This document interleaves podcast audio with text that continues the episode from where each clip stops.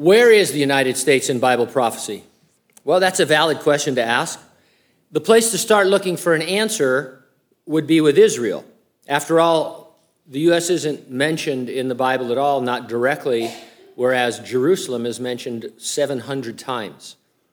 Jerusalem and Israel and the Jews, major important topic in the Bible. Now, the modern nation of Israel is a genuine miracle. Her existence fulfilled numerous prophecies regarding the regathering in the last days of the Jews to their homeland. Excuse me. For example, Isaiah 11, verse 12, he will raise a signal for the nations and will assemble the banished of Israel and gather the dispersed of Judah from the four corners of the earth. And then Isaiah 66, 8, who has heard such a thing? Who has seen such things? Shall a land be born in one day? Shall a nation be brought forth in one moment?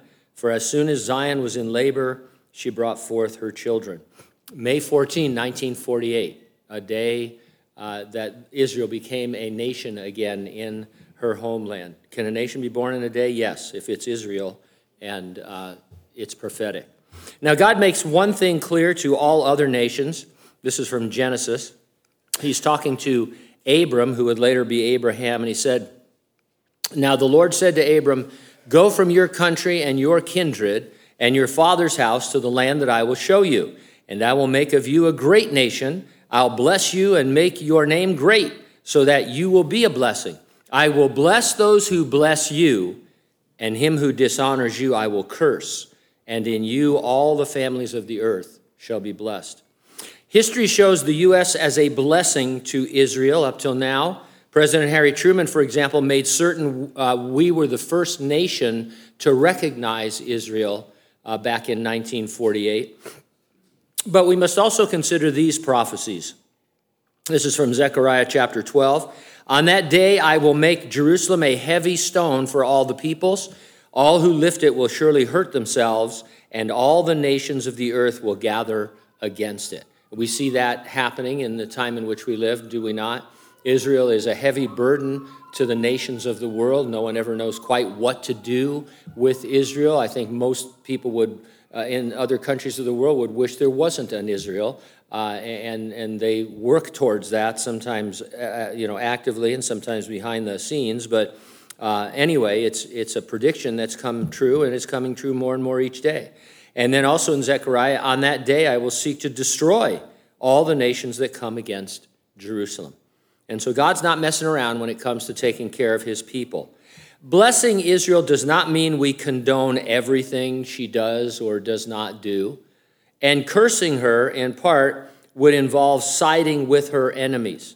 So all of this leads to the January 31st headline on Axios that said, U.S. State Department reviewing options for a possible recognition of Palestinian state. I don't know the whole history like I probably should, or we all should, but people are always telling Israel what land really belongs to her. You ever notice that? It'd be like, somebody coming through California, say, this where we live in Kings County, this actually, it's not your land.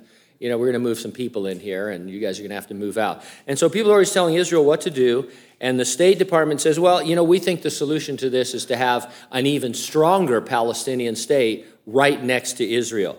Now, the fact that they are even thinking about this is a huge shift in thinking on Palestinian statehood. Israeli Prime Minister Benjamin Netanyahu has long opposed a two-state solution, recently rejected calls for Palestinian sovereignty. Israel is vehemently against any recognition of a Palestinian state by individual countries or by the UN. And so also the article says, Secretary of State Tony Blinken asked Winken and Nod at the State Department. I made that part up, I'm especially happy about that. On possible U.S. and international recognition of such a state. So that's what our government is doing right now. Who knows what's going to come out of it? Maybe something, maybe nothing. But it's the kind of thing you don't want to hear about as a Christian, because you think, we're right up there, maybe crossing the line in terms of not supporting Israel, in fact, cursing Israel. So where are we in prophecy? Well, if all means all, then we, the United States, will be against Israel as well at some point. Now, we could be seeing the start of that. I would suggest a more likely scenario. The church is removed from earth by Jesus, leaving the U.S. crippled, at which point our great nation would have to ally with all the other nations of the world.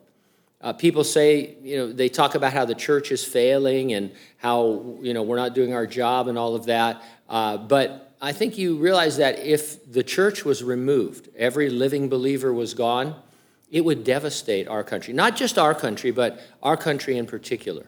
And we would go immediately into being a fourth world nation. Think of the people in leadership and just, millions of people would be gone. It'd be chaotic. And so it'll leave us crippled, and we would have to join the other nations of the world. We live in the church age. It's between the first coming of Jesus and his return to establish and rule the promised kingdom on earth for 1,000 years. That return will be preceded by a 7-year time of incredible trouble upon the earth. Most commonly, it's called the Great Tribulation. Sometimes only the last 3.5 years are called the Great Tribulation. We like to call it the time of Jacob's trouble. That's what Jeremiah called it. And we like that name because it reminds us what it's really for. It is for God to deal with his people, Israel, and to bring them back to faith in him so that by the end of the tribulation, all Israel is saved. And so it's not about the church. It's about Israel. And so we will be taken away. The Lord promised his church, he said this, I will keep you from the hour of trial, which shall come upon the whole world to test those who dwell on the earth.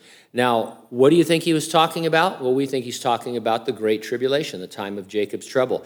So did a guy named Irenaeus in the 1st and 2nd centuries AD. He's a guy that knew the Apostle John and was a disciple of one of John's disciples. And in his writing, he said, when in the end the church will suddenly be caught up, then it is said there will be tribulation such as has not been since the beginning, nor will be.